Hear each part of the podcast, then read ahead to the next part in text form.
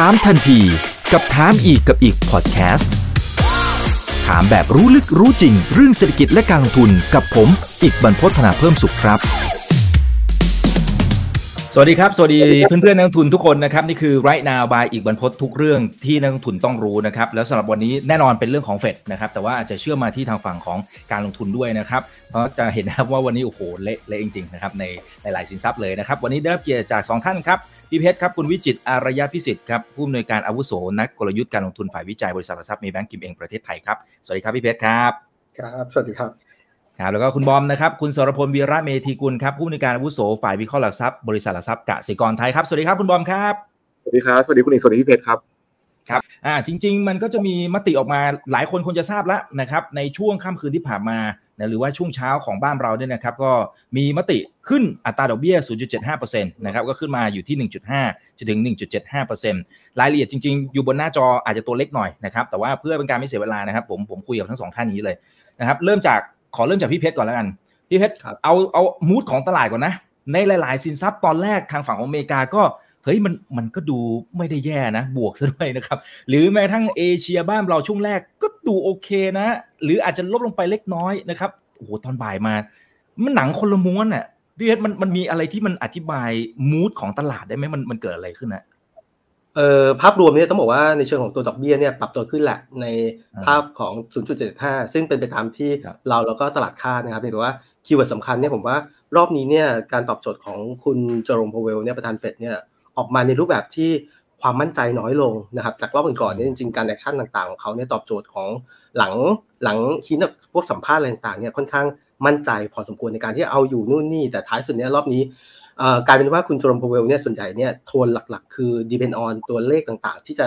ไล่เรียงในช่วงถัดไป อย่างเช่นฝั่งของตัวดอกเบี้ย ช่วงถัดไปจะเป็นรูปแบบไหนเนี่ยเขาพูดไม่ค่อยเต็มปากเหมือนรอบก่อนๆเนี่ยจะเห็นว่าสัญญาณของการฟันธงเนี่ยมันออกมาชัดเจน รอบนี้ก็อาจจะบอกว่า รอบหน้านะ 0.5 หรือว่า 0.75 ก็ขึ้นอยู่กับว่าตัวเลขรอบนี้ที่ดึงจุด75 ขึ้นมาเนี่ย มันเอาตัวเลขเงินเฟ้อเนี่ยในช่วงถัดไปเนี่ยเอาอยู่หรือเปล่า แล้วก็สัญญาณของตัวเศรษฐกิจต่างๆเนี่ย มันไม่ได้แย่อะไรขนาดนี้หรือเปล่านะครับ ซึ่งโซนเนี่ยผมว่าด้วยถ้อยแถลงของเขาที่ไม่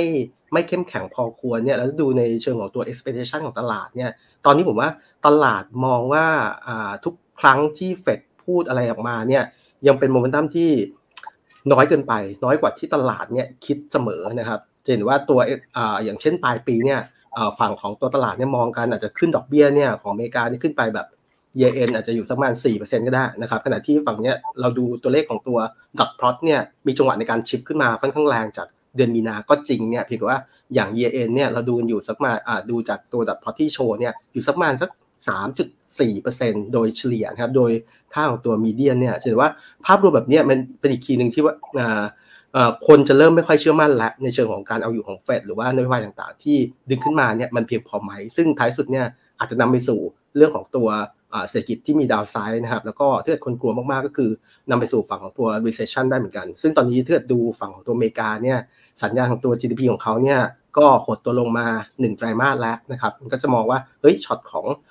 ที่จะรายงานผลเนี่ยในช่วงถัดไปเนี่ยจะเป็นภาพของการถอยลงมาเป็น technical recession หรือเปล่านะครับหรือว่าจริงๆเนี่ยโดยส่วนใหญ่เนี่ยก็จะมองว่าถ้าแบบเนี้ยดึงลากยาวฝั่งของตัวเงินเฟ้อสูงมากๆ คนไม่ไหวละเศรษฐกิจ down มาเรื่อยๆเนี่ยปีหน้าก็มีความสุ่มเสี่ยงดังนั้นเนี่ยการ rebound เนี่ยมัน rebound ช่วงสักประมาณครึ่งชั่วโมงแรกเนี่ยของการซื้อขายเนี่ยด้วยภาวะที่เรียกว่า ตอบรับเชิงลบในช่วงที่ผ่านมาเนี่ยในระดับหนึ่งมากเกินไปอะไรเงี้ยนะครับจริงๆไม่มากเกินไปก็อินไลน์ก็มีจังหวะในการดึงกลับขึ้นมาบ้างเพียงแต่ว่า โดยโทนคนยังมีความกลัวอยู่ ก็ทำให้เกิดสถานการณ์ขายแล้วก็เป็นข่าวของการแพนิคเซลเข้าไปด้วยนะครับเพราะว่าหลุดในเชิงของตัวแนวรับสำคัญนะครับ ประมาณนี้ครับ ครับครับคุณบอมนะครับคิดว่าคิดว่าเฟดเขาเขากลัวอะไรนะครับ เพราะในช่วง statement ประมาณสักครั้งที่แล้วนะฮะผมเข้าไปอ่านดูเนี่ยนะครับดูเขาค่อนข้างจะมั่นใจนะครับ แต่รอบนี้มันเหมือนกับที่พี่เพชรบอกเมื่อสักครู่นี้มันเหมือนเลิ่กลั่กนิดนิดหน่อยหน่อยนะครับ พูดก็จะอึกอึกอึกอักนิดนิดหน่อยหน่อยนะครับนะฮะแล้วก็อย่างการขึ้นจังหวะในรอบนี้เนี่ยนะครับทำไมทางฝั่งของพี่ฝรั่งโอ้เทแบบแทบจะทุกราคาเลยหรือเปล่าไม่แน่ใจนะห้าพันเจ็ดร้อยเก้าสิบเก้าล้านบาทอันนี้พูดถึงบ้านเราผมยังไม่ได้เช็คในเอเชียนะครับ ครับจริงๆก็ต้องบอกว่ามุมมองอันนี้เห็นโอ้พี่เพชรเลยนะครับ แล้วก็ผมเสริมพี่เพชรนิดนึงนะครับ ให้กับนักลงทุนทุกท่านคือ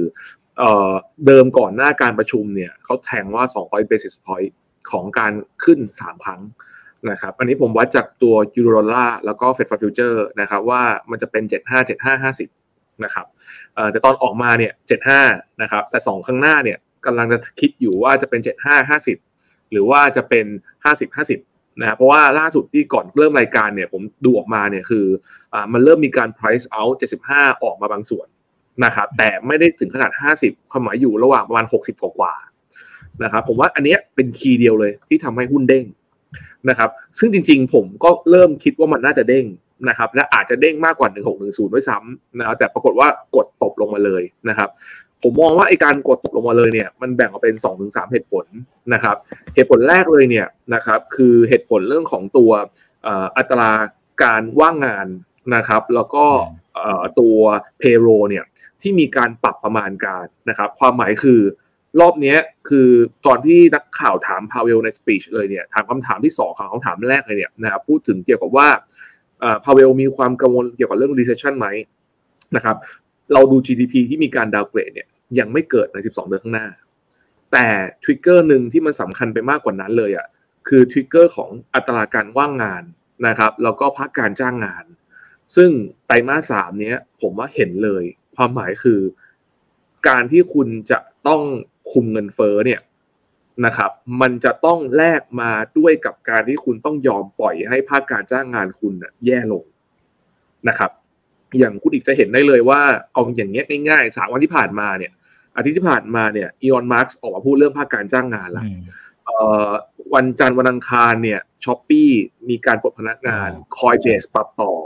อันนี้มันเป็น trigger หนึ่งที่มันสนสำคัญมากนะครับว่าบริษัทเป็นสตาร์ทอัพที่เป็น tech ที่โตแรงๆเวลาเขาปรับเขาปรับเร็ว เมื่อเทียบกับบริษัทแบบแบบ traditional เขาจะปรับช้า ผมกำลังจะบอกว่าทริกเกอร์นี้มันเป็นทริกเกอร์สำคัญที่ไตรมาสสามเนี่ยเราจะเห็นเรื่องภาคการจ้างงานที่มันอาจจะกดดันตลาดหุ้นได้ นะครับผมมองอย่างนี้ครับ ผมมองว่าไตรมาสสามอะสิ่งที่จะเป็นอ่าไตรมาสสามอะปัจจัยเงินเฟ้อครับจะไม่ได้กดดันตลาดหุ้นเหมือนไตรมาสสองแต่ไตรมาสสามอะปัจจัยการจ้างงานอะจะเป็นตัวกดดันตลาดหุ้นนะครับ นี่คือเรื่องแรกนะครับ ส่วนเรื่องที่สองเนี่ยผมดูจากหน้าหุ้นที่เทลงมารอบนี้มันเป็นหุ้นพลังงานที่เทลงมา จริง ๆ ลงกันในพลังงานเนี่ย โดนเหมือนลงกันบ้านเราเมื่อสักครู่ที่ผ่านมาที่แถลงจากนายกออกมา ลงกันเนี่ยไบเดนก็มีการขอความร่วมมือนะครับ แต่ว่านี่คือเป็นเรื่องของของของต่างประเทศเขานะครับ บ้านเราก็จะเป็นกลุ่มพลังงานที่เป็นตัวกดดันลงมาตอนนี้นะครับรอบนี้พลังงานจะเป็นตัวกดลงนะครับ แล้วผมกำลังจะบอกว่า เราดูจากโฟล์หุ้นเมื่อเช้าเมื่อคืนแล้วตอนนี้เลยเนี่ยหุ้นที่เป็นตัวกดดันตลาดลงมาทั้งโลกนะวันนี้คือพลังงานนะครับ ราคาน้ำมันดิบลงมาสามเปอร์เซ็นถามว่าราคาน้ำมันดิบเกี่ยวอะไรกับเฟด นะครับ รอบนี้ฮอกพิชของเฟดเนี่ย มันส่งผลให้อัตราผลตอบแทนพันธบัตรที่แท้จริงหรือว่า real yield เนี่ย มันยืนเหนือ 70-80 basis point นะครับ จากเดิมที่เคยอยู่บริเวณประมาณลบ1% ไอ้คำว่า real interest rate หรือว่า real yield เนี่ยนะครับพอเวลามันเด้งขึ้นมาเนี่ยมันเป็นต้นทุนการเงินของทุกๆ สินทรัพย์ มันเป็นต้นทุนการเงินของ real asset มันเป็นต้นทุนการเงินของ real investment ซึ่ง 24 เดือนที่ผ่านมามันติดลบหมดพอเวลามันติดลบหมดอ้าวลงทุนในพันธบัตรทำไมครับ ลงทุนไปก็เจอเงินเฟ้อกินก็ขาดทุน มันเป็นเหตุผลที่ Bitcoin new high Ethereum new high Nasdaq new high หุ้นทุกตัว new high ทองคำก็ขึ้นทุกอย่างน้ำมันก็ขึ้นหมด แต่ตอนนี้เวียลยิวมันเทินเป็นบวกแล้ว แล้วมันขึ้นมาเรื่อยๆขนาดเนี้ยเวลาอัตราผลตอบแทนบัตรที่ที่แท้จริงมันเป็นบวกครับ มันจะเป็นตัวกดดันเศรษฐกิจ แล้วตอนนี้เมื่อวานน้ำมันดิบที่ลงมาเนี่ย เป็นครั้งแรกนะครับ น้ำมันดิบที่ลงมาที่เกิดจากฝั่งดีมานว่ากังวลเศรษฐกิจชะลอตัว กังวลโอกาสของการเกิด recession ที่มันสูงขึ้นนะครับ กังวลว่าปริมาณการใช้น้ำมันจะเริ่มชะลอตัวลง น้ำมันเลยมีการปรับตัวลง และไอ้น้ำมันที่มันปรับตัวลงมารอบนี้ มันเลยส่งผลให้หุ้นพลังงาน อย่างวันนี้บ้านเราที่ถูกเทเนี่ย ก็น้ำมันเป็นหลักที่เทลงมานะครับ แล้วก็กลุ่มอื่นๆปะปาย เมื่อคืนนี้ดาวโจนส์แอนด์ก็พลังงานเป็นหลัก และยุโรปบ่ายนี้ก็พลังงานเป็นหลักนะครับ ซึ่งเดี๋ยวผมจะมาพูดต่อว่าพลังงานเป็นหลักเนี่ย ระยะสั้นดี ระยะสั้นกลางนะระยะสั้นเป็นอย่างนี้ระยะกลางระยะยาวจะเป็นยังไงแล้วกันแต่ว่าจะใช้ให้ฟังว่าสองสามเรื่องที่ปรับตัวลงมาเนี่ยมันเกิดจากเรื่องของอภาคการจ้างงาน แล้วก็ความกังวลเรื่องของดีมานของน้ำมันที่มันจะชะลอตัวนะครับ อืมอืมอ่าพี่เพชรทีนี้ถ้าไปดูเมื่อสักครู่นี้พี่เพชรพูดถึงดอทพลอตนะครับแล้วก็ผมไปดูตัวเลขคาดการณ์อะไรต่างๆนะครับของหลายๆเจ้าเนี่ยตอนนี้เขาเริ่มที่จะเอ่อ price นะฮะในเรื่องของการขึ้นอัตราดอกเบี้ยเนี่ยมากขึ้นเรื่อยๆนะครับแล้วก็ถ้าไปเชื่อมกับทางฝั่งของอ่อคำพูดของคุณเจอร์นพาเวลนะครับที่บอกว่าเอ้ยก็อาจจะขึ้น 0.5 หรือ 0.75%ในรอบหน้านะครับเอ่อตรงเนี้ยในมุมของพี่เพชรคิดว่าเอาอยู่เปล่านะฮะสำหรับตัว อัตราเงินเฟ้อที่มันเร่งขึ้นมา แล้วก็ดูรอบนี้จะมีความกังวลมากพอสมควร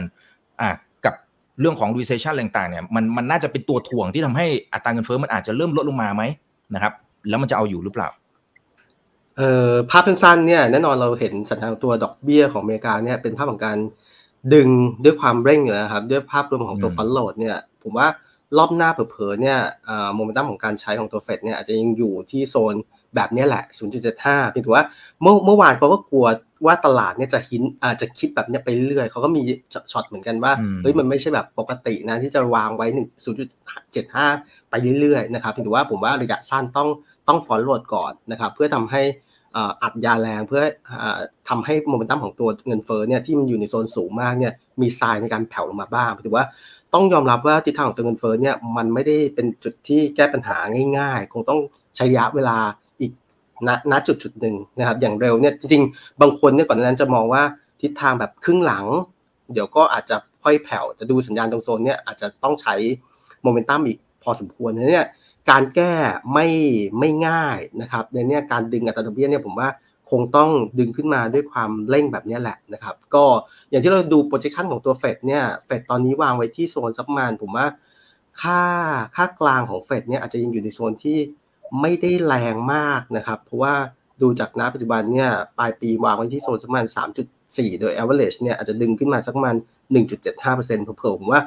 อ่าถ้าเงินเฟ้อเอาไม่อยู่เนี่ยอืมเขาอาจจะเร่งด้วยอัตรามากกว่านั้น ซึ่งถ้าเราไปดูในข่าวของตัวพวกเครื่องมือต่างๆอย่างเช่น CME Fed Watch 2เนี่ยมันดึงขึ้นไปเนี่ยแรงกว่านั้นนะครับแรงกว่าตัว dot plot ที่โชว์นะครับตอบโจทย์ก็คือผมว่าถ้าถ้าดึงแค่นี้เผลอๆเงินเฟ้ออาจจะยัง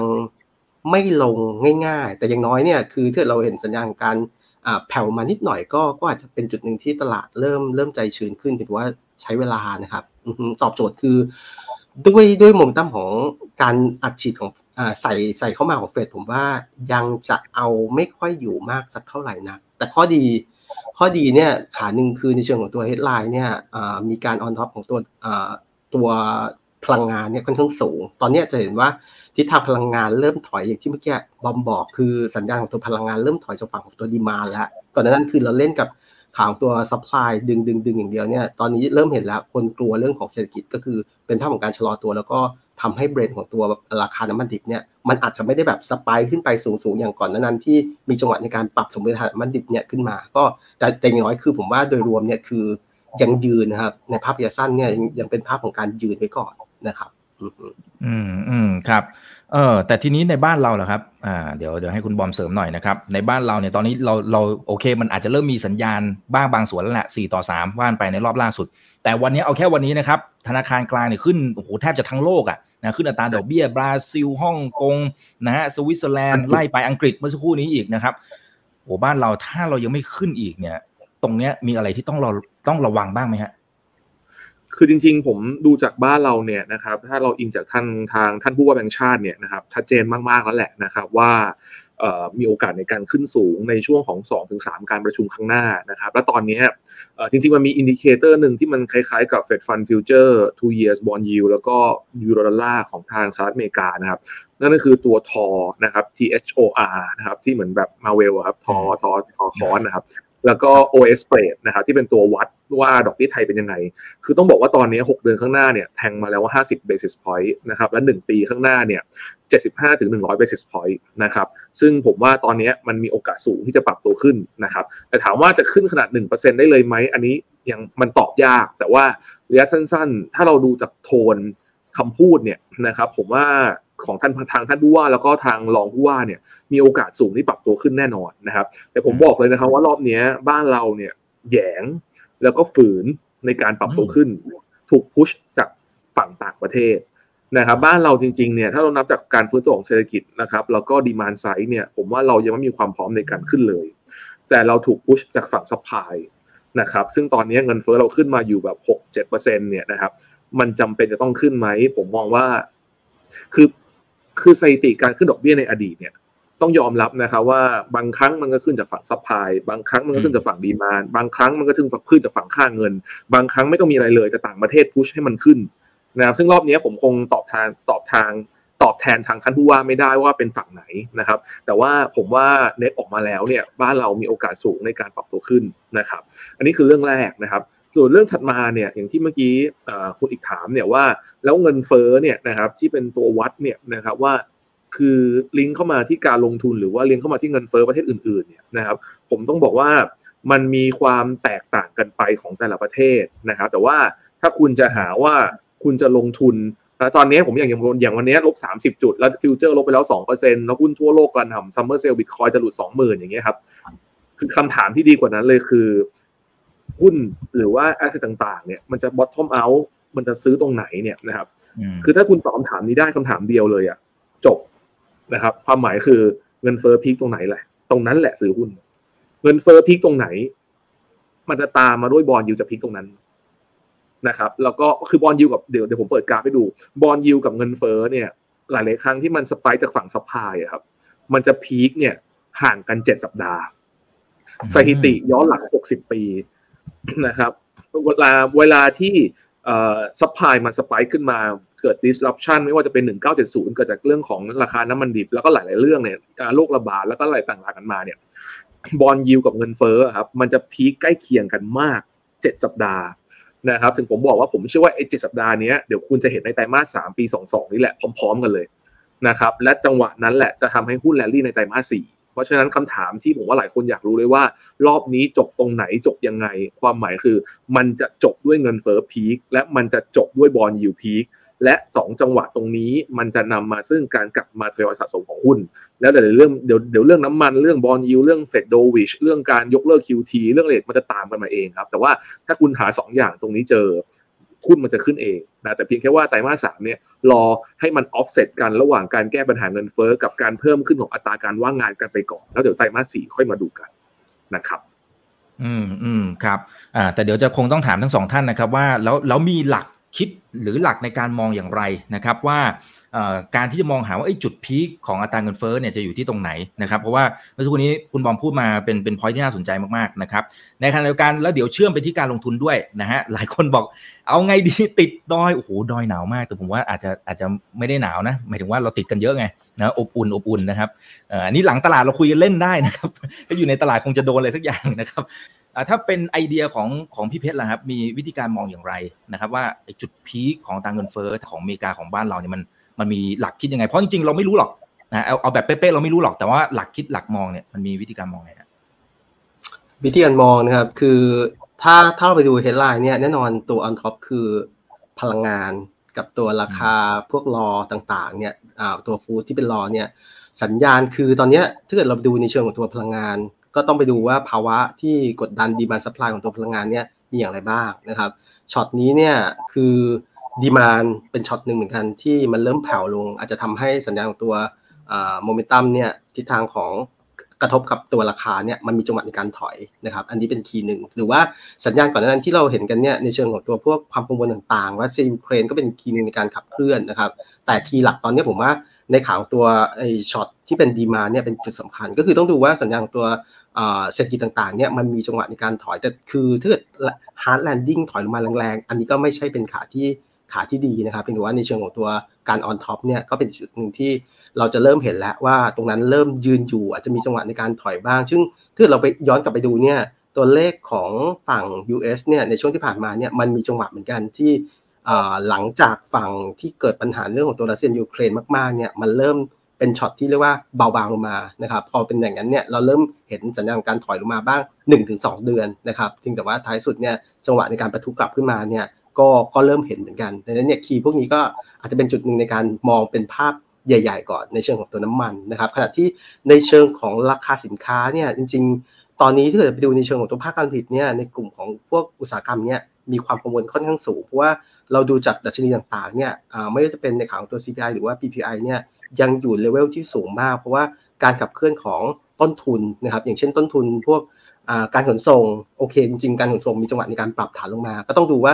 ตัวเนี้ยมันเป็น cost หนึ่งที่ใส่เข้ามาที่ราคาสินค้าต่างๆ ที่ทำให้มันขับเคลื่อนขึ้น มันยังมีจังหวะในการประทุขึ้นไหม สัญญาณตัว commodity ต่างๆ ที่เป็นต้นทุน raw mat เนี่ยของการผลิตต่างๆเนี่ยมันมีจังหวะในการปรับขึ้นไหม ซึ่งถ้าเกิดดูพวกต้นทุนต่างๆเนี่ยมันจะเป็นจุดหนึ่งที่ทำให้อ่าเรามองต่อไปว่าราคาสินค้าต่างๆเนี่ยมันจะหยุดในการที่จะเร่งขึ้นตามขึ้นมาหรือไม่ ซึ่งทีนี้เราก็จะอ่าเห็นสัญญาณของตัว core inflation ซึ่งจริงๆแล้วเนี่ยถ้าเราดูทิศทางของ core inflation โดยรวมนะครับช่วงที่ผ่านมาเนี่ยหลายจุดก็มีจังหวะที่แบบเริ่มหยุดบ้างนะครับ เริ่มยืนบ้างนะครับ เช่นในข่าวของตัวพวกราคาการขนส่งอะไรต่างๆเนี่ยที่เราเห็นสัญญาณของตัวค่าเฟดค่า BI ที่มันลดตัวลงมา อันนี้เป็นจุดหนึ่งที่พอได้แล้วก็ต้องดูเป็นเทรนในช่วงถัดไปว่าโอเคถ้ามันเป็นภาพของการยืนอยู่หรือว่าถอยลงเนี่ยก็จะทำให้สัญญาณของตัว ตัว core เนี่ย core inflation ต่างๆเนี่ยมันเป็นภาพของการยืนจนถึงลงนะครับประมาณนี้ก็ดู 2 จุดนะครับควบคู่กันไป คือจะไปดูแค่ขา core อย่างเดียวไม่ได้ ตอนนี้คือจริงๆ ผมว่า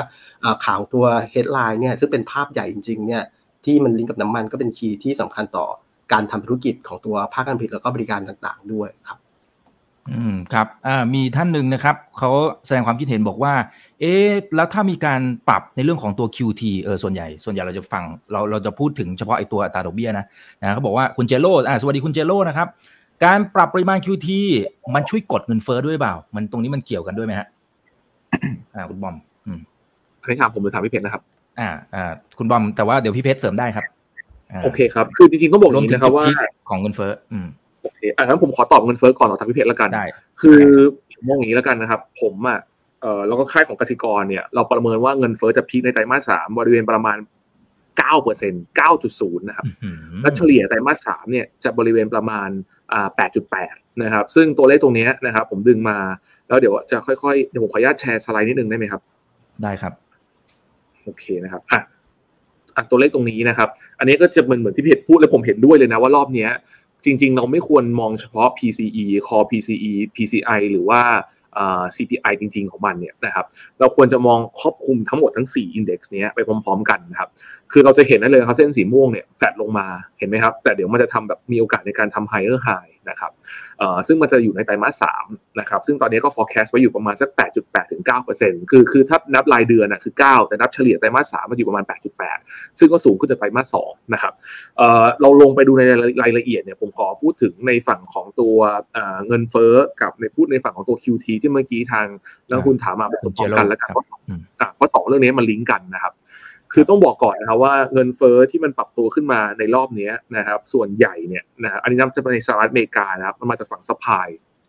นะครับในขณะเดียวกันฝั่ง demand มันก็ drive ด้วยเช่นเดียวกันนะครับ ฝั่ง supply เนี่ยมันไล่มาจริง ๆ ตอนนี้ถ้าเราลงไปในรายละเอียดในการดู CPI กับ PPI พร้อมกันนะครับนะครับ เราพบว่าในช่วงเดือนที่ผ่านมาเนี่ยจริง ๆ บางอย่างเนี่ยเริ่มลงแล้วนะครับ นะครับแต่ที่ไม่ลงเลยเนี่ยคือ shelter นะครับซึ่งตัว shelter เนี่ยมัน derive มาเป็นหนึ่งในสามของตัว Index นะครับแล้วก็ gasoline price ซึ่ง gasoline price เนี่ยอยู่ในตัว Energy เนี่ยซึ่งอันเนี้ยก็ยังกดไม่ลงนะครับซึ่งตัวเฉพาะ gasoline price ที่ผมวัดจากประมาณสัก 5 US ดอลลาร์ต่อแกลลอนเนี่ยตัวเดียวเนี่ยคิดเป็นประมาณสัก 0.6%ของ GDP ของเงินเฟ้อที่รายงานออกมานะครับเพราะฉะนั้นผมว่าแก๊สโซลินกับ shelter เนี่ยยังกดไม่ลง แต่อาจกำลังจะลงแล้วก็ได้ นะครับ แต่ถ้าไม่นับ 2 ตัวนี้ตัวอื่นๆนะครับ ผมว่ามันเริ่มเห็นสัญญาณในการลงนะครับ แต่ที่มันยังลงไม่แรงนะครับ เพราะว่าอย่างนี้ครับ อันนี้คือ supply นะครับ ส่วนฝั่ง demand เนี่ยนะครับ มันมาจาก 3 4 เหตุผลนะครับ จริง ๆ แล้วเนี่ยเรื่องของเศรษฐกิจที่มันชะลอตัวเนี่ยนะครับ demand มันจะชะลอด้วยตัวมันเอง แต่อย่างที่ผมพยายามจะวิเคราะห์เรื่องนี้เชิงลึกเนี่ย เวลาเราจะลงจากฝั่ง demand นะครับ มันจะลงช้า นะครับเหมือนฝั่ง supply เนี่ยเวลา supply เนี่ยในการกำหนดเงินเฟ้อนะครับ มันจะขึ้นเร็วลงเร็วนะครับ เช่นคุณต่อเรือเสร็จ คุณทำอุตสาหกรรมจากการล็อกดาวน์เสร็จแล้วคุณกลับมาเปิดปุ๊บเนี่ยทุกอย่างมันกลับมาเร็วนะครับ แต่ demand เนี่ยมันจะค่อย ๆ ปรับตัว ซึ่งฝั่ง demand เนี่ยผมมองอยู่2อสเรื่องนะครับ เรื่องแรกถ้าผมวัดเฉพาะตัวสินค้านะครับอ่าอย่างสินค้า goods แล้วก็ auto เนี่ยมันรวมๆกันเนี่ยประมาณ 20%ของ CPI เพราะฉะนั้นเวลาเศรษฐกิจที่มันชะลอตัวเนี่ยนะครับ มันจะค่อยๆบริโภค แล้วค่อยๆซื้อรถแล้วค่อยๆใช้รถมือสองเนี่ยค่อยๆลดลง มันจะช้ากว่าที่ supply มันจะหายไปนะครับ ในขณะเดียวกันเรื่องถัดมาเนี่ยเรื่องของราคาของ financial wealth ที่มันหายไปเนี่ยนะครับ ผมเอาตัวนี้มาลัน regression ให้เห็นนะครับ มันมีข้อมูลอันนึงน่าสนใจมากครับคุณดิมันพบว่า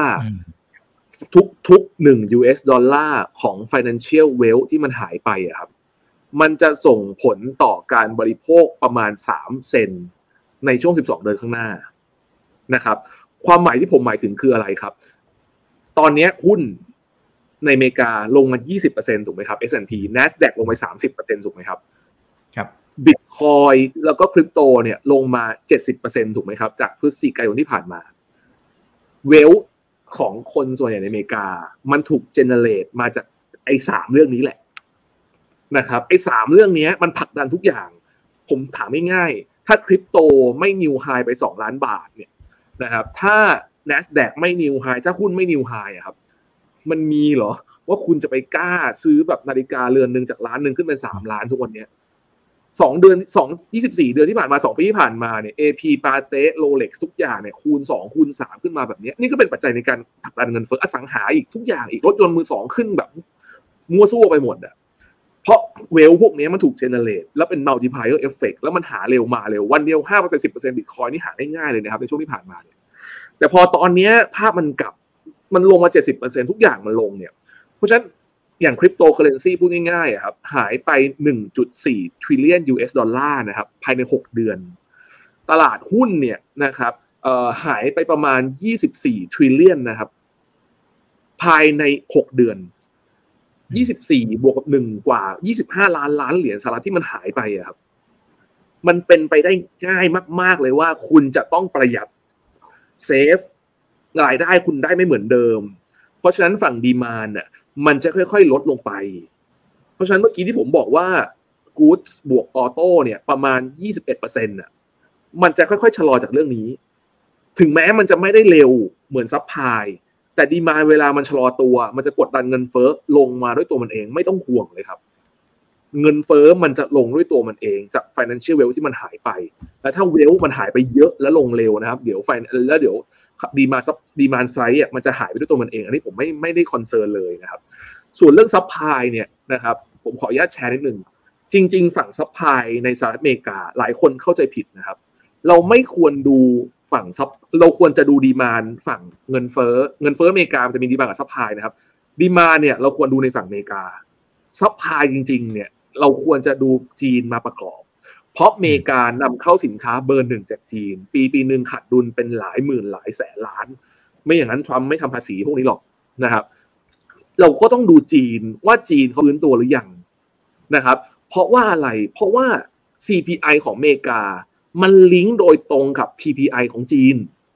เพราะว่าอเมริกาเนี่ย finish good ต้องนำเข้า raw mat กับ intermediate good ที่เป็นโรงงานผลิตจากจีนแล้วนำเข้ามาในอเมริกา เพราะฉะนั้นคุณก็ต้องมาดูว่าแล้วจีนเนี่ย โรงงานเรือชิปปิ้งสินค้าทุกอย่างเนี่ยมันกลับมาผลิตเหมือนเดิมหรือยัง ซึ่งล่าสุดเนี่ยเมื่อสองสามวันที่ผ่านมาเนี่ยจริง ๆ จีนเนี่ยมีการรายงานตัวเลขสำคัญทางเศรษฐกิจเยอะมากนะครับ แต่คนเนี่ยไป point out อเมริกาแล้วไม่ได้ดูจีนเลยว่าจีนเนี่ยมันเป็นยังไง เพราะคนไปดูแต่เฟดอเมริกาเงินเฟ้ออเมริกานะครับ ผมเปิดกราฟนี้ให้ดูสั้นๆนะครับ ผมทำ dashboard ของจีนออกมานะครับ ผมพบว่ารอบนี้จีนเนี่ยมีสามปัจจัยที่น่าสำคัญนะครับ หนึ่งการล็อกดาวน์ของจีนรอบนี้ผมว่าจะไม่กลับไป full lockdown เหมือนเซินเจิ้นเซี่ยงไฮ้ปักกิ่งอีกแล้ว เพราะคุณลองดู booster dose เข็ม 3 ของประเทศจีน ขึ้นมา 55%ใกล้แตะ threshold แล้วนะครับ เมื่อก่อนเนี่ยเขาอยู่สัก20-30%เนี่ยเขาก็ต้องล็อกดาวน์ล็อกดาวน์ zero COVID zero COVID แต่ตอนนี้พอมันใกล้แตะ threshold หลักแล้วอะผมว่าจีนจะไม่กลับไป full scale lockdown แล้วแน่นอน แล้วการไม่กลับไปรอบนี้ dashboard ของทางประเทศจีนนะครับ อันบนสุดคือ activity อันที่ 2 คือตัวเอ่อ sector อันที่ 3 คือลิงก์มาที่ PPI ซึ่ง PPI ของจีนจะลิงก์มาที่ CPI ของอเมริกา เราจะดู PPI ของจีนเราก็ต้องดูอะไรครับ PMI Industrial Production Capacity Utilization BDI Container อิเล็กทรอนิกส์การผลิตอิเล็กทรอนิกส์การส่ง IS ratio หรือเรียกว่า inventory to shipping คุณจะเห็นได้เลยนะครับว่ากราฟขวามือเนี่ยมันจะเห็นได้เลยนะว่าจากแดงเนี่ยแดงเข้มมันจะเริ่มลงมาแดงอ่อน แล้วมันเริ่มลงมาส้ม บางอันเขียวเริ่มลงมาอะเหลืองเริ่มเพิ่มไปเขียว มันจะเห็นสัญญาณได้เลยนะครับว่า more bottleneck มันเริ่ม shift มาในทาง less bottleneck อืมที่สำคัญเลยคือเงินเฟ้อเวลา derive จากตัว commodity หลักๆ crude oil coing ไอออนออร์คอปเปอร์นิกเกิลซีเมนทุกอย่างเนี่ย คุณจะเห็นได้เลยใช่ไหมครับ ว่ามันเริ่ม shift มาในทางสีเขียวที่มันเพิ่มมากขึ้น เพราะฉะนั้นไอ้เรื่องตรงเนี้ยมันจะเริ่มส่งสัญญาณว่า จีนเนี่ยเวลามันกลับมาเปิดประเทศเนี่ยมันจะเริ่มผลิตและส่งออกมาได้ ความเป็น shortage มันจะเริ่มหายไป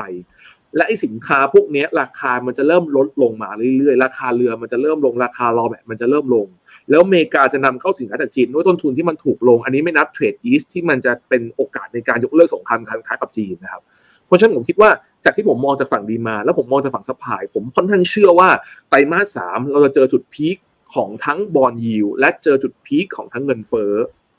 นะครับ เพราะฉะนั้นเนี่ยผมคิดว่าเอ่ออันนี้ไม่นับการบริโภคแล้วก็โรงกลั่นในประเทศที่อาจจะเริ่ม compensate แล้วทำให้เงินเฟ้อในประเทศเริ่มลงนะครับ อย่างวันนี้บ้านเราก็มีมติออกมาเนี่ยอเมริกาเมื่อคืนไบเดนก็ขอความเรียกร้องอยู่เนี่ย เพราะฉะนั้นเนี่ยง่ายๆเลยครับ เงินเฟ้อมันจะเริ่มลงแล้ว indicator เดียวเลยถ้าแก๊สโซลีนลงนะ จบเลย คุณจะเจอจุด bottom แล้วรอบเนี้ยเซตบ้านเราเนี่ยขออนุญาตลิงก์นิดนึงดีครับ ผมว่า อาจจะลงที่หนึ่งห้าสามห้าได้ เพราะว่าอย่างพรุ่งนี้โรงกลั่นผมว่าเปิดมาเละแน่นอนนะครับ แล้วพลังงานรอบนี้จะเป็นตัวดึงตลาดลงนะครับ SET Index เนี่ยหนึ่งวันนี้เราอยู่ในประมาณหนึ่งร้อยสิบวันของสงครามนะครับรัสเซียกับยูเครนเนี่ยคุณอีกทราบไหมครับหนึ่งร้อยสิบวันนี้บ้านเราเนี่ย outperform มากนะครับ ที่คุณเห็นลงมาเนี่ยยัง outperform เป็นสิบเปอร์เซ็นเมื่อเทียบกับอเมริกายุโรปเมื่อเทียบกับจีนนะครับ เพราะอะไร น้ำมันเนี่ยแหละตัวดัน ร้อยกว่าวันเนี่ยที่มีสงครามเนี่ยน้ำมันปรับตัวขึ้นมาสามสี่สิบเปอร์เซ็นเนี่ยนักวิเคราะห์ทั้งตลาด upgrade EPS ขึ้นมาเนี่ยทุกวันนี้ EPS อยู่ร้อยหกนะครับ ปีหน้าเนี่ย ผมกำลังจะบอกว่าไอ้ที่เราอยู่ทุกวันนี้มันเป็นภาพหลอกลวงหรือว่า canary in the coal mine คุณเห็น EPS มันบวก แต่คุณทราบไหมครับว่าถ้าเราไม่นับ sector พลังงานนะ วันนี้ EPS บ้านเราเนี่ยลบแปดเปอร์เซ็นต์นะครับ คุณเอาแปดเปอร์เซ็นต์ไปคูณกับ PE สิบห้าจุด แล้วคุณลองคิดดูว่าดาวไซด์มันจะเป็นเท่าไหร่ นะครับแต่ผมกำลังจะบอกว่าอะมันก็ไม่ควรอะเพราะมันมีพลังงานอยู่ แต่ผมกำลังจะบอกว่าเนี่ยแหละ สมมติว่ารอบนี้พลังงานมันเริ่มลงแรงๆฝรั่งนะวันนี้ซื้อหุ้นไทยมาแสนสองอะครับเขาคืนพลังงานแน่นอน คุณไม่ต้องห่วงเลยเขาอม ปีนี้เขาซื้อมา1นึ่งแสนสองหมื่นล้านเขาอมหุ้นพลังงานมา Foreign Holding ปีนี้ซื้อพลังงานมา3เปอร์เซ็นและผมมั่นใจว่าไม่ใช่โรงไฟฟ้าแน่นอน เพราะโรงไฟฟ้ากับปั๊มเนี่ยเขาขายมาตลอดทางหุ้นมันลงมา 4 50เปอร์เซ็นเขาอมโรงกลั่นกับต้นน้ำไว้เยอะมาก เพราะฉะนั้นถ้ารอบนี้พลังงานลงแรงๆ ไม่แปลกใจเลยว่าถ้าเซ็ตมันจะ underperform อร์มอย่างวันนี้อินโดฟิลิปปินเนี่ยบวก 0.5 ลบ 0.5 บวก 1 เนี่ย บ้านเราลงมา 2%คนถามว่าเกิดอะไรขึ้น เพราะเราต้องไถ่บาปคืนแล้วว่าถ้าพลังงานขาลงบ้านเราจะ underperform นะเพราะฉะนั้นผมมองว่ารอบนี้คนที่เล่นเซ็ตอินดี x นะครับให้มันลงมาก่อน แล้วมันลงมารอบนี้จะเป็นประโยชน์ในระยะกลาง เพราะเมื่อกี้ที่ผมพูดไปเลยคือ มันเหลือแค่ตัวเดียวที่กดเงินเฟ้อไม่ลงคือพลังงานและอสังหา อสังหามันจะเริ่มลงจากการทำ QT เพราะฉะนั้น mortgage back security จะเป็นตัวกดอสังหาลง ส่วนพลังงานรอบนี้ถ้ามันลงเซ็ตจะลงแรง แต่ถ้าพลังงานลงรอบนี้ มันจะไม่ทำให้เฟด hawkish เยอะเหมือนเดิม และมันจะทำให้ตลาดหุ้นผ่อนคลาย และจะเจอจุด peak ของเงินเฟ้อและดอกเบี้ยเร็วขึ้นนะครับเพราะฉะนั้นผมมองภาพรวมประมาณนี้ครับ ครับโอ้ขอบคุณมากนะครับ ข้อมูลแน่นมากนะฮะอ่าเดี๋ยวขอดูหน่อยนะโอเคนะครับอ่าตอนนี้เราคุยกันเกินครึ่งทางนะครับเอ่อโอเคเราเราคุยกันถึงจุดที่ทางฝั่งของอัตราเงินเฟ้อซึ่งเป็นสิ่งที่หลายคนนั้น concern อยู่นะครับว่าจะถึงจุด peak เมื่อไหร่ แต่นี้ผมผมถามในมุมกลับด้วยเวลาที่จำกัดเนี่ยว่า แล้วถ้าสมมติคนที่หนึ่งเขาขายไม่ทันอะอ่าเดี๋ยวเดี๋ยวทั้งสองท่านเลยนะครับ ขายไม่ทันแล้วตอนนี้ดอยอยู่ เราจะพิจารณายังไงว่าเฮ้ยเรารออีกนิดนึงไหมอันนี้มันไตรมาสสองแล้วเนี่ยสมมติคุณบอมบอกไตรมาสสามเนี่ยเอ้ยเรารออีกกระจึกหนึ่ง ไหวเปล่านะครับ หรือกลุ่มไหนที่ยังพอที่จะถือได้แล้วข้ามในช่วงเวลาที่มันผันผวนหลับหูหลับตาไปนิดนึงอะนะฮะให้มันผ่านพ้นไปปั๊บเดี๋ยวมันจะยังคงโอเคอยู่นะครับ หรือกลุ่มไหนก็คิดว่าเฮ้ยมันต้องผ่อนละต่อให้แบบกำไรอยู่นิดนึงอะไร เราต้องขายทิ้งไปก่อนอะอ่าแล้วเดี๋ยวว่ากันใหม่ อ่าพี่เพชรครับ ก็ภาพรวมจริงๆ ตอนนี้สัญญาณของตลาดเนี่ย มองคล้ายๆบอมคือภาพรวมใหญ่เนี่ยคือ quarter สามเนี่ยผมเชื่อว่าเป็นภาพของการที่เรียกว่าผันผวนนะครับขณะที่โมเมนตัมของช่วงปลายปีเนี่ยผมเชื่อว่า quarter สี่เนี่ยทิศทางของตัวตลาดเนี่ยจะมองไปข้างหน้า เพราะว่าปีนี้เนี่ยต้องบอกว่าสัญญาณของตัวเศรษฐกิจของบ้านเราเนี่ยจริงๆยังไม่ได้ฟื้นตัวอะไรมากมายเลยนะครับมีแค่การ on top ของตัวพลังงานเนี่ยที่ค่อนข้างสูงทำให้กำไรตลาดเนี่ยมันบิดเบือนไปช็อตหนึ่งนะครับขณะที่มองไปข้างหน้าเนี่ยผมว่าปีหน้าสัญญาณของตัวเศรษฐกิจบ้านเราเนี่ยถ้า clear ปัญหาของตัวปัจจัยภายนอกต่างๆ ได้เนี่ยโมเมนตัมของการ growth เนี่ยยังคงมีอยู่แล้วเนี่ยปลายปีควรจะมองไปข้างหน้าก็จะมี room ในการที่จะไปต่อแล้วเนี่ยการจะทำให้ผ่านพ้นในช่วงของ quarter สามไปได้เนี่ยต้องต้องยอมรับว่าตอนนี้ตลาดทิ้งตัวลงมาค่อนข้างเยอะนะครับง่ายที่สุดเลยคือต้องกลับมาดูวิจารณ์ในเชิงของตัวหน้าหุ้นของเรานะครับว่า portfolio ของเราเนี่ยอยู่ในกลุ่มของ sector ที่ยังมีโมเมนตัมเชิงลบเนี่ยมากน้อยแค่ไหนนะครับถ้ายังมีสัญญาณของตัว เชิงลบแบบมาก ๆนะครับ โดยส่วนตัวเนี่ยผมเชื่อว่าถ้าเกิดแบ่งเป็นสองขาเนี่ยกลุ่มในเชิงของตัว global play กับ domestic เนี่ยส่วนตัวผมคิดว่าสัญญาณของตัว global เนี่ยมาค่อนข้างเยอะนะครับ แล้วก็มี downside พอสมควรในช็อตนี้ทั้งปัจจัยของโลกด้วย แล้วก็ปัจจัย policy risk ภายในด้วยที่เราเริ่มเห็นแล้วสัญญาณของการที่ภาครัฐเนี่ยเข้ามาขออการช่วยเหลือในกลุ่มของตัวโรงกลั่น หรือว่าต้นน้ำเนี่ยในฝั่งของตัวโรงแยกแก๊สนะครับก็มีโดนเหมือนกันนะครับ หรือว่าในเชิงของตัวธุรกิจปลายน้ำเนี่ยในของตัวปั๊มเนี่ยล่าสุดก็เห็นว่าเขามีจังหวะในการขอแคปในเรื่องของตัวค่าการตลาดเพิ่มเติมนะครับแต่เนี้ยความร่วมมือต่างๆเนี่ยมันเหมือนกับเป็นการที่เรียกว่าจริง ๆ ไม่ได้บังคับแต่เหมือนจะอ่าก็ก็ก็ต้องบอกว่ามันก็ต้องบอกว่าเป็นภาพของการที่โดนอยู่แล้วแหละนะครับ ก็ก็ก็ต้องทำแหละนะครับในภาพรวมของตอนนี้ที่เราเห็น indicator ต่างๆ ในฝั่งตัวพลังงานเนี่ยที่มีปัจจัยบวกค่อนข้างมีกำไรค่อนข้างเยอะแหละในช่วงที่ผ่านมาแต่ ต้องบอกว่าก็ต้องไปเคลียร์กันแหละเพราะ cost ต่างๆเขาก็มีจังหวะในการมี crude premium ขึ้นต่างๆ ด้วยเพียงแต่ว่าท้ายสุดเนี่ยตอนนี้คือตอบโจทย์ก็คือฝั่งตัวกลุ่มพวกนี้ต้องมีจุดในการช่วยเหลืออ่าช่วยเหลือเข้ามาบ้างนครับในฝั่งตัวภาครัฐ หรือว่ากองทุนต่างๆเนี่ยคีย์พวกนี้แหละถ้าเราอยู่ในหน้าหุ้นพวกนี้เราเล่นอยู่ในโซนที่บนมากๆเนี่ยกับ valuation ที่ไล่ขึ้นมาสูงๆอย่างเช่นกลุ่มโรงกันเนี่ยต้องบอกว่าก่อนหน้านั้นคือเล่นกับสเปรดแก๊สโซลีนดีเซลหรือว่าเจ็ตฟูเอลเนี่ยที่แบบ ทำจุดค่อนข้างไฮมากๆ แล้วแน่นอนคือสัญญาณของ valuation ของตัวหน้าหุ้นพวกเนี้ยมันก็เล่นค่อนข้างตึง สังเกตจากตัว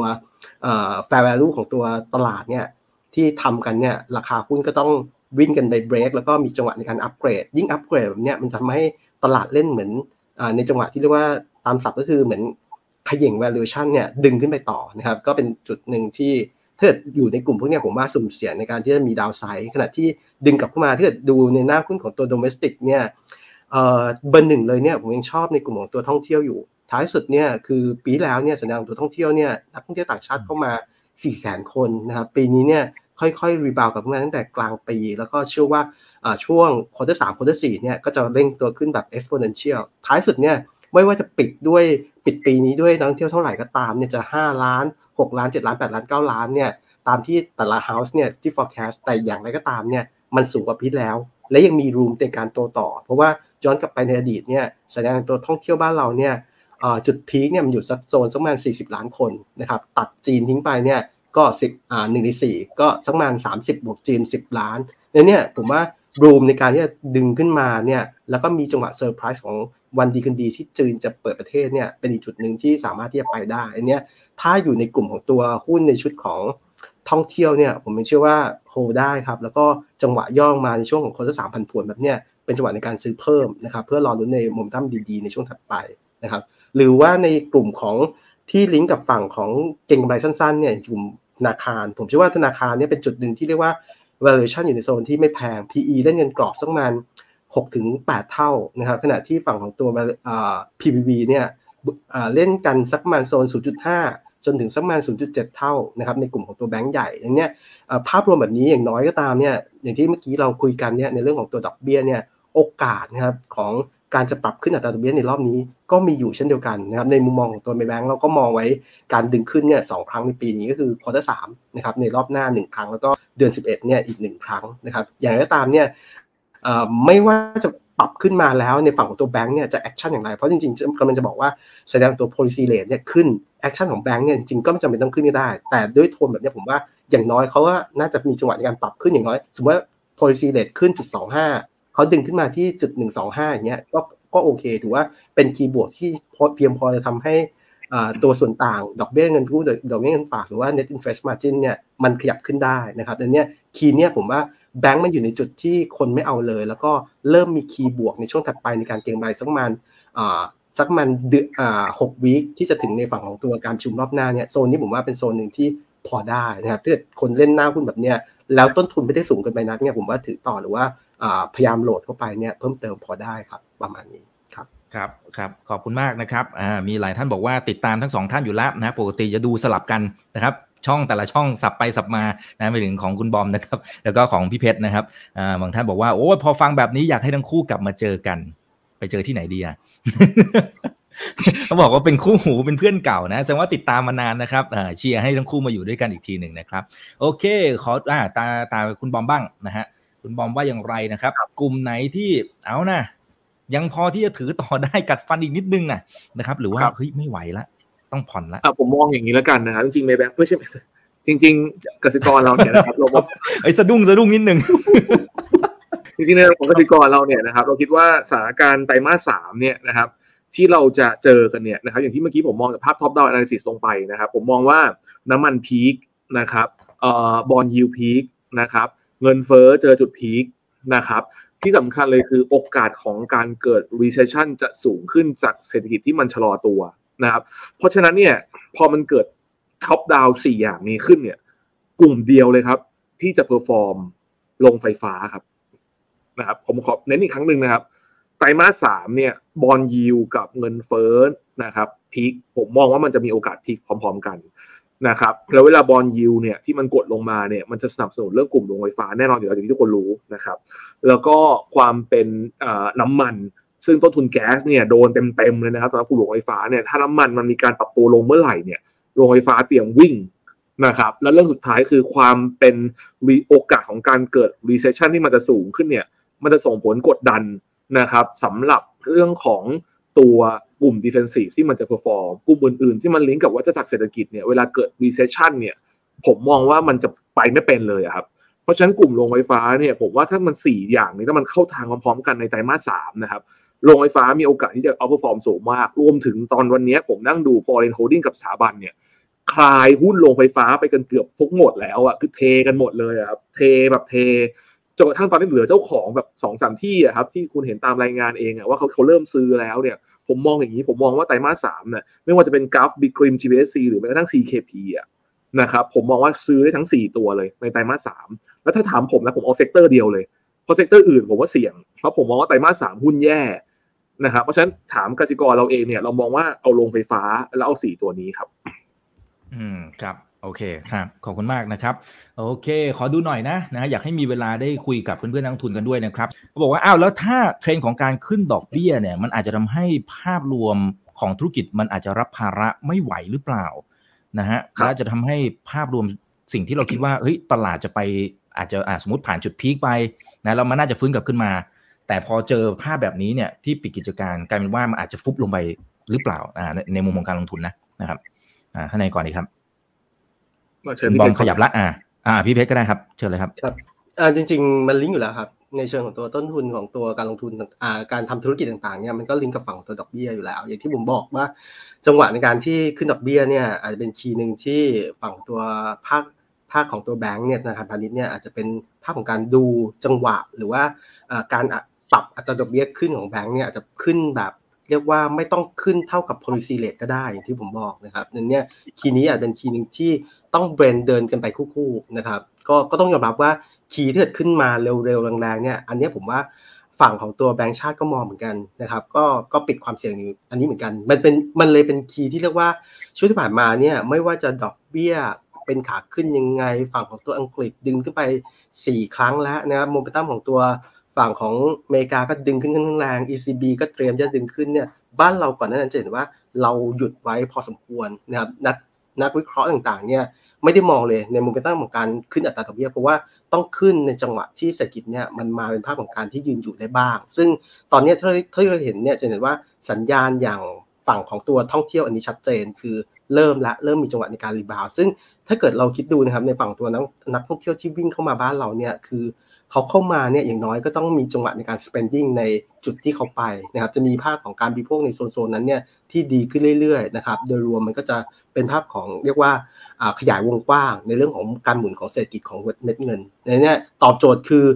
ฝั่งของภาครัฐผมเชื่อว่าเขาดูเศรษฐกิจก่อนว่าโอเค เศรษฐกิจมันเริ่มยืนในระดับหนึ่งเนี่ยเขาก็จะปล่อยในเชิงของตัวอัตราดอกเบี้ยตีคู่ขึ้นไปนะครับ อย่างน้อยผมว่า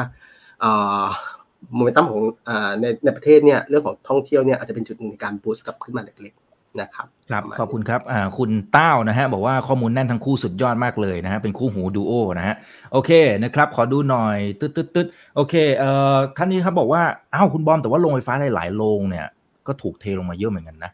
อ่าอะใช่ครับถูกต้องเลยครับก็ถึงบอกเลยครับว่าอ่าในอันนี้ผมไม่ได้ไปถึงมิถุนายนนะผมไปถึงไตรมาสสามนะครับอย่างที่ผมบอกไปคือไอ้สามสี่ปัจจัยนี้รวมถึงความเป็นเทเยอะนี่คือ under-own เยอะนะครับ เพราะฉะนั้นเนี่ยอืมเวลาสถานการณ์มันพลิกกลับเนี่ยผมว่าโรงไฟฟ้าเนี่ยมีโอกาสสูงที่จะเอาอันอ่า outperform นะครับตอบคำถามคุณอีกเมื่อกี้คือทำไมผมมองว่าไตรมาสสามกลุ่มอื่นมาเล่นยาก แล้วก็หลายๆอย่างที่มันปรับตัวขึ้นมามันกระทบเนี่ย คืออย่างที่ผมบอกในตอนเนี้ยคือมันเป็นเหมือนแบบมันซุกไว้อยู่อะ คือเป็นเหมือนแบบ canary in the coal mine อะคือพลังงาน sector เดียวที่บวกอะแล้วทำให้ EPS มันบวกอะแต่อย่างที่บอกก็คือเดี๋ยวคุณรอน้ำมันลงดีๆนะนะครับไอ้เวลาน้ำมันมันลงอะโหมันกดปุ๊บเนี่ยนะครับไอ้ EPS SET นี่มัน downgrade ลงแรงมากเลยนะ แล้วไตรมาสสามเราเจออะไรไตรมาสสามเราเจอค่าแรงขั้นต่ำขึ้นไตรมาสสามเราเจอดอกเบี้ยแบงก์ชาติขึ้น bond yield ขึ้นอ่อต้นทุนวัตถุดิบข้าวทุกอย่างโอ้โหน้ำมันข้าวแป้งสาลี หมูไก่ขึ้นหมดนะครับมันไม่น่าไปได้ แล้ว GDP บ้านเราอัปเกรดมาหลายรอบแล้วผมว่าไตรมาสสามเป็นข่าวของการ downgrade แล้วแหละนะครับเพราะฉะนั้นเนี่ยมันเล่นยากมากเลยนะครับไตรมาสสามเนี่ยค้าปลีกผมว่าหนักนะครับค้าปลีกเดี๋ยวคุณเจอแบบอเมริกาแน่นอนอะคุณดู คุณดูวอลมาร์ทคุณดู Lowe's คุณดูไอ้ Target Group เนี่ยนะครับโอ้โหโดนบ้านเราไม่ต่างเลยอะผมว่าค้าปลีกบ้านเราหนักนะครับเพราะฉะนั้นเนี่ยก็เลี่ยงอะผมว่ามันคือไตรมาสสามของผมมันไม่ใช่ maximize profit นะคือ minimize loss เลยอะนะครับเพราะฉะนั้นไตรมาสสามก็คือใจเย็นๆใจนิ่งๆนะครับเดี๋ยวเราไปดูไตรมาสสี่เพราะฉะนั้นไตรมาสสามคือทุกอย่างมันขึ้นอะทุกอย่างมันขึ้นอืมขนาดนี้มันจะขึ้นได้ยังไงอะไม่เข้าใจเหมือนกันนะครับเพ ราะฉะนั้นคือใจเย็นๆใจร่มๆก่อนแล้วก็ไปพักไว้ในโรงไฟฟ้าแล้วเดี๋ยวไตรมาสสี่ค่อยหมุนอีกทีหนึ่งครับครับอ่าของทุกอย่างขึ้นเงินเดือนไม่ค่อยขึ้นเลยนะฮะโอเคนะครับอ่าคุณคริปโตลอสนะครับเขาบอกว่าเฮ้ยพี่เพชรอย่างนี้ตัวพวกที่พี่ฝรั่งเขาซื้อเนี่ยเราต้องผ่อนออกหมดเลยหรือเปล่านะแล้วเราจะดูยังไงว่าตอนเนี้ย flow มันมันเข้าหรือมันออกที่ sector ไหนมีเทคนิคในการดูอย่างไรนะหรือมีแหล่งข้อมูลในการดูยังไงเอ่อภาพหลักเนี่ยจริงๆ เวลาฝรั่งทิ้งเนี่ย เออเขาก็อาจจะทิ้งตัวที่อย่างอย่างแรกเลยคือโอเวอร์โอนนะครับมีกำไรมากๆ แล้วก็ดูโมเมนตัมในช่วงถัดไปเนี่ยตลาดเนี่ยเล่นกันตึงหรือยังนะครับตอบตอบโจทย์ก็คือราคาหุ้นเนี่ยในเชิงของตัวอัพไซด์เนี่ยมันตึงจากฝั่งตัว valuation หรือยังนะครับก็เพราะว่าในเชิงของการลงทุนของฝรั่งเนี่ยจริงๆ ด้วย f i เจอร์เนี่ยเขาลงทุนแบบเป็น global fund เนี่ยคือลงทุนทั่วโลกดังนั้นเนี่ยเขาอาจจะอ้างอิงในเชิงของตัวบทวิเคราะห์เป็นหลักเหมือนกันนะครับดังนั้นเนี่ย ถ้า fair value ต่างๆ มันตึงมากๆ แล้วก็เล่นปัจจัยบวกเข้ามาเยอะๆเนี่ยแล้วก็ในโมเมนตัมถ้าเกิดดูภาพระยะกลาง อาจจะเริ่มเห็นทรายที่มีจังหวะในการถอยลงได้บ้างเนี่ยภาพรวมแบบนั้นก็คือเป็นจุดหนึ่งในการที่เขาต้องผ่อนลงมานะครับจากภาวะของ overown ลงมาเนี่ยก็ต้องต้องค่อยๆถอย trim ลงมาบ้างนะครับด้วย key แบบนี้แต่ว่าอย่างที่บอกว่า keyword ของการลงทุนของตัวฝั่ง foreign เนี่ย ก็ไม่ว่าจะเป็นธีมการลงทุน หรือว่าในเชิงของตัวปัจจัยพื้นฐานก็ก็เป็นจุดสำคัญดังนั้นเนี่ยไม่ว่าจะต่างชาติหรือว่านักลงทุนสถาบันในประเทศยังไงก็ดูก็แล้วแต่เนี่ยก็ยังวางในเชิงของตัวเทรนด์กำไรเป็นหลักนะครับในเนี้ยก็หน้าหุ้นถ้ายังมีกำไรที่ดี story ที่เด่นเนี่ยในช่วงถัดไปเราเล่นไปข้างหน้านะเราอยู่กับตลาดหุ้นคือต้องดู keyword ทุกอย่างเนี่ย เป็นเป็นภาพของข้างหน้าอะไรเนี่ยภาพรวมแบบนี้ข้างหน้ายังดูดี ผมเชื่อว่าเขาก็จะไม่ได้ trim แบบเละเทะนะครับ แต่ถ้าเกิดข้างหน้าดูไม่ดีเนี่ยโอเค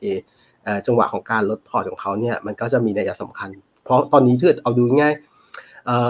เท่าที่คุยกับฝั่งของตัว fund manager เนี่ยด้วยเม็ดเงินเม็ดเงินตอนเนี้ย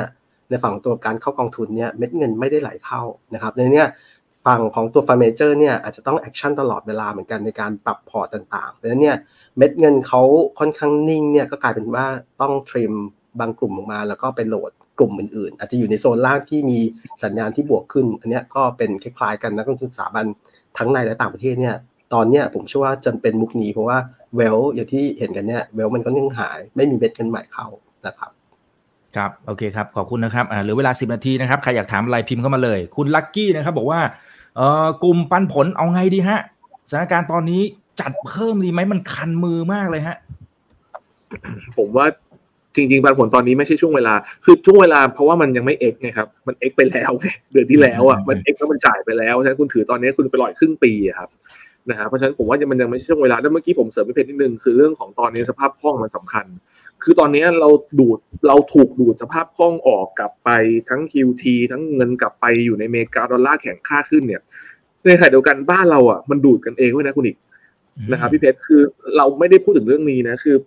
ครึ่งปีหลังเนี่ย IPO เนี่ยยี่สิบบริษัท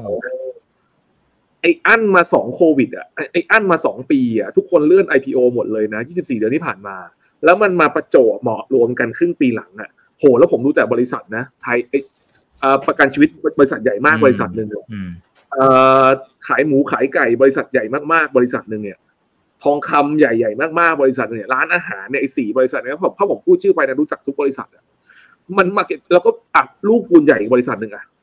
โอ้โห แล้วอันนี้ผมไม่นับยิบย่อยนะรวมๆกันเนี่ยเป็นแสนล้านนะครับ เงิน IPO ที่ถูกแล้วผมถามหน่อย คุณเป็นสถาบันคุณเป็นรายย่อยตอนเนี้ยมีเหรอคุณจะเอาเงินใหม่เข้ามาใส่ IPO อะไม่มีอะ คุณก็ต้องขายหุ้นเดิมหรือขายคู่แข่งอะนะผมถึงถึงไม่อยากพูดชื่อไงแต่ผมก็จะบอกว่านี่มันโดนดูดดูดเงินทั้งออกไปจากการต่างประเทศจากการทำ QT นะ ในประเทศอะมันดูดกันเองอีกนะ เพราะฉะนั้นเนี่ย ผมกำลังจะบอกว่า โอ้โห แล้วแต่ละบริษัทที่มัน IPO เป็นคนหนึ่งหมื่นห้าคนหนึ่งสามหมื่นคนหนึ่งสี่พันหมื่นหมื่นหมื่นทั้งนั้นน่ะเพราะฉะนั้นน่ะผมว่าสถาบันอะก็ต้องก็ต้อง cash out ออกจากไอออกจากบริษัทตรงนี้ก่อนแล้วเอาเงินไปจองครับ เพราะฉะนั้นผมว่ามันก็ไตรมาสสามเนี่ย ผมว่าเป็นช่วงเวลาของแบบ cash out ออกมานิดนึงอะเพราะฉะนั้นคือใจร่มๆใจนิ่งๆก่อนนะครับอืมครับผมโอเค ขอบคุณนะครับเอ่อท่านนี้นะครับถามว่าลึกสุดใจแค่ไหนครับเซตอ่าอ่าพี่เพชรมองเท่าไหร่ คุณบอมมองเท่าไหร่พี่เพชรก่อนเอาแบบสุดใจเหรอแค่ไหนอะสุดใจโอ้โหก็สุดหลายคนแล้วนะ เห็นในทวิตเตอร์นี่แบบโอ้โหบ่นกันละงมเลย เอาเอาง่ายๆเอาเอาภาพรวมเนี่ยจริงๆโมเมนตัมคงคงเดายากนะครับ ว่าลึกขนาดไหนเพราะจริงๆในเชิงของตัว valuation เนี่ยถ้าเอานับปัจจุบันเนี่ย valuation อยู่ในโซนที่ใช้ได้ เพียงแต่ว่าอย่างที่เราเห็นกันเนี่ยดาวไซด์ของกำไรตลาดเนี่ยมันก็มีเหมือนกันในเชิงของตัวเศรษฐกิจต่างๆ ที่มันมีจังหวะในการดาวลงนะครับทีนี้เนี่ยดูง่ายๆนะคือผมว่าจุดของการหลุดรอบนี้เนี่ยมันหลุดในโซนบริเวณแนวรับสำคัญเนี่ยพันหกร้อย เออพันห้าร้อยแปดสิบเนี่ยลงมาเนี่ยอันนี้เหนื่อยพอสมควรkeyword หลักๆเนี่ยผมว่าจุดที่ให้ลึกอีกได้ช็อตหนึ่งแล้วก็ไม่ควรจะหลุดอีกแล้วนะครับ ในโซนสักประมาณพันห้าร้อยต้น ผมว่าถ้าหลุดในโซนสักประมาณแบบเอาสักหนึ่งห้าสามศูนย์แล้วกัน ผมว่าถ้าต่ำกว่าโซนเนี่ยเป็นจุดหนึ่งที่เราต้องกลับมามองแล้วแหละว่า key indicator ต่างๆ เนี่ยมันมีอะไรที่แปลกไปน่ากังวลมากน้อยแค่ไหนนะครับ ถ้าหลุดในโซนนั้นผมว่า สัญญาณของการเก็งกำไรเนี่ยต้องหยุดลงก่อน แล้วก็ดูกลับมาดูในเชิงของการ panic sell ต่างๆเนี่ยอีกช็อตหนึ่งนะครับ แล้วก็เดี๋ยวประเมินในจุดของการลึกสุดใจก็คือง่ายที่สุดนะครับ ทุกๆรอบที่จะลึกสุดใจเนี่ยต้องเกิดข่าวของเรียกว่า panic sell แล้วก็จังหวะในการหนีตาย หรือว่าในเชิงของตัวการเลเวลเลตต่างๆเนี่ยเช่น Margin โดน Margin Call นะครับ โดนฝั่งของตัว block trade เนี่ยที่โดนปิดนะครับแล้วก็การเล่นเลเวลต่างๆเนี่ยมันจะโดน call key นั่นแหละเป็น key หนึ่งที่ลึกสุดใจเวลาเราดูกราฟเนี่ยมันจะเป็นแท่งเทียนที่หางยาวปี๊ดเลยคือกระแทกลงไป แล้วก็อาจจะเริ่มเห็นจังหวะในการที่โดน force sell แล้วก็ดึงกลับนะครับ ซึ่งตอบโจทย์ยากแต่เอาเอาเอาเป็นกิมมิคแล้วกันผมว่าถ้าหลุดโซนสักประมาณพันห้าร้อยต้นๆคือเอาตัวเลขสักประมาณหนึ่งห้าสามศูนย์เนี่ยผมว่าอันนั้นเสี่ยงครับ เสี่ยงละครับโอเค ขอบคุณนะครับอ่าคุณบอมมองอย่างไร แล้วก็อาจจะแถมกลุ่มลงกลั่นนะครับ ที่พรุ่งนี้เปิดมาจัดไหมฮะ อ่า คุณสอฮะ จัดเลยไหมฮะก็ตอบคำถามนะครับ ถ้าเอาตัวเลขแบบที่ผมมองไว้ส่วนตัวเนี่ยหนึ่งห้าสามห้าไม่ใช่ว่าไม่หลุดนะครับ ห้ามหลุดนะครับ คือหนึ่งห้าสามห้าเนี่ย ไม่ว่าจะเป็นทุกกรณี ไม่ว่าจะเป็นเทคนิคไม่ดี ไม่ว่าจะเป็นกลยุทธ์เสีย ไม่ว่าจะเป็นพื้นฐานลงกันไม่ดีอะไรไงก็ตามเนี่ยหนึ่งห้าสามห้าคือห้ามหลุดนะครับ หลุดคือเรียกง่ายๆเอาอันนี้คือสิ้นวันนะไม่ใช่ระหว่างวันนะสิ้นวันหลุดอะผมว่าหนัก หนักแล้วรอบนี้กลับมายากนะครับรอบนี้ถ้าหนึ่งห้าสามห้าหลุดผมว่าใช้เวลาในการฟื้นตัวกลับมายากมากเลยนะครับคำถามที่สองคือเรื่องโรงกลั่นนะครับ ก็ผมว่าทุกท่านน่าจะทราบข่าวอันผมขออนุญาต เมื่อเมื่อเมื่อสักครู่บอกว่าอ่านข่าวมาจากหลายสำนักนะครับ ก็น่าจะ confirm แล้วแหละว่าจริงนะครับ นั่นก็คือเรื่องของการขอความร่วมมือของโรงกลั่นอันนี้ง่ายๆเลยคือการขอความร่วมมือให้โรงกลั่นเนี่ยลดกำไรลดลงนิดนึง แล้วก็เอามาช่วยภาคประชาชนนะครับ ซึ่งถ้าดูแบบนี้นะครับตัวเลขผมว่าทุกท่านน่าจะเห็นแล้วนะครับ แต่ผมขออนุญาตเอาตัวเลขนี้มามามาอธิบายให้คุณเห็นต่อแล้วกันนะครับว่า คือถ้ามันเป็นตัวเลขอย่างที่ให้มาเลยเนี่ย ดีเซลอาจจะลดราคาหน้าปั๊มได้สามบาท เบนซินเนี่ยอาจจะลดได้บาทหนึ่ง แต่ไอ้สามบาทกับบาทหนึ่งเนี่ยเอ่อปั๊มเนี่ยไม่ได้เสียผลประโยชน์นะครับเอ่อโรงกลั่นเนี่ยจะเป็นตัว suffer ตรงนี้แทน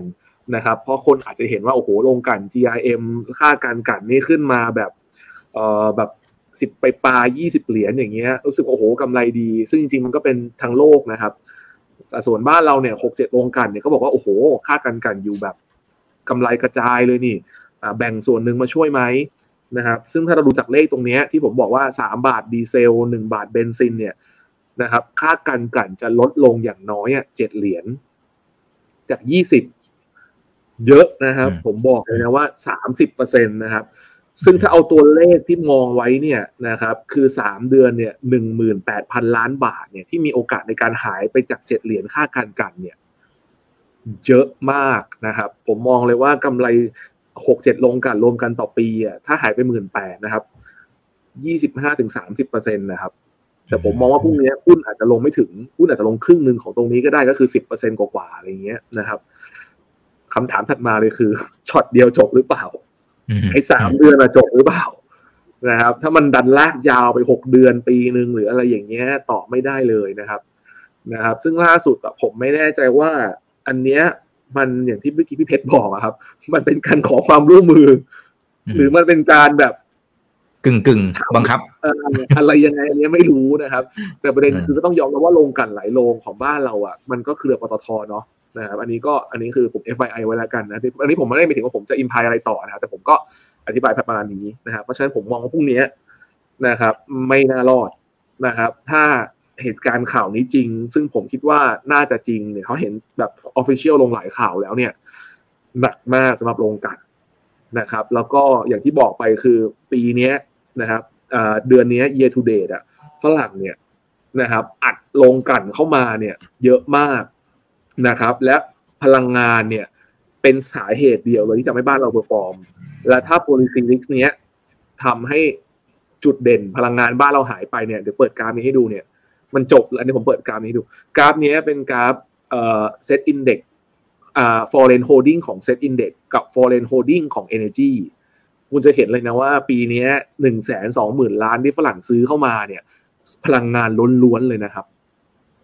นะครับ แล้วถ้าเราดู year to date อะ foreign holding ถือหรือว่าซื้อหุ้นพลังงานบ้านเราเพิ่มขึ้นน่ะสามเปอร์เซ็นต์จริงๆ คือ IMM Fashion แล้วก็ไอโพไอโปเนี่ยไม่ต้องไปนับมันก็ได้มันไม่ได้เป็น sector ใหญ่ เรานับเอ่อ healthcare กับ energy อะ healthcare ทุกคนรู้อยู่แล้วบ้านเราเป็นเป็น tech hub ถูกไหมแล้วก็ covid play ด้วยถูกไหมแต่ถ้าเราไม่นับพวกเนี้ย energy เนี่ยเป็น sector ที่ซื้อขึ้นมาเยอะที่สุดเลยนะครับไอ้แสนกว่าล้านเนี่ยที่คุณเห็นฝรั่งซื้อเข้ามาเนี่ยพลังงานล้วนๆเลยนะ ราะฉะนั้นเนี่ยถ้าเจอ policy risk เนี่ยแล้วเขาว่าพลังงานเนี่ยคนอาจจะเป็นโรงไฟฟ้าไม่ใช่นะไม่ใช่โรงไฟฟ้าฝรั่งไม่ได้ซื้อโรงไฟฟ้านะแต่ถ้ารอบเนี้ย policy risk มากดดันกลุ่มโรงกันเนี่ยแล้วถ้าเห็นอันนี้ผมไม่ได้พูดถึงนี่ผมเฉพาะผู้ลงกันนะล่าสุดจะมีเรื่องแก๊สด้วยนะ มี LNG อีกนะ ถ้ามันมีเนี่ยแม่ใหญ่อย่างปอทโดนด้วยนะนะครับเพราะฉะนั้นเนี่ยวันนี้ผมอบอกให้ฟังกันแล้วกันนะครับว่าถ้าอย่างเงี้ยผมว่าฝรั่งเทอะนะเพราะฉะนั้นเนี่ย suffer ยอมโดนไปก่อน เราให้พลังงานโลกลงบ้านเราลงไปก่อนแล้วเดี๋ยวหนึ่งห้าสามห้าค่อยกลับมาคิดกันใหม่ว่าเราจะเอาอย่างไรนะครับ ซึ่งถ้าผมมองอย่างเงี้ย ผมมองว่าโรงไฟฟ้า อาจจะเป็นที่พักเงินต่อจากโรงกลั่นครับ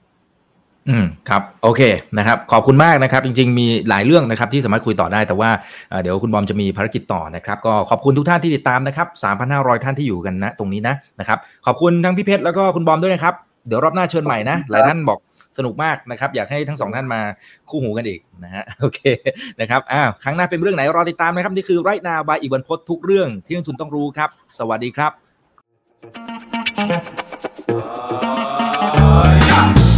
ถ้าชื่นชอบคอนเทนต์แบบนี้อย่าลืมกดติดตามช่องทางอื่นๆด้วยนะครับไม่ว่าจะเป็น Facebook, YouTube, Line Official, Instagram และ Twitter จะได้ไม่พลาดการวิเคราะห์และมุมมองเศรษฐกิจ และการลงทุนดีๆ แบบนี้ครับ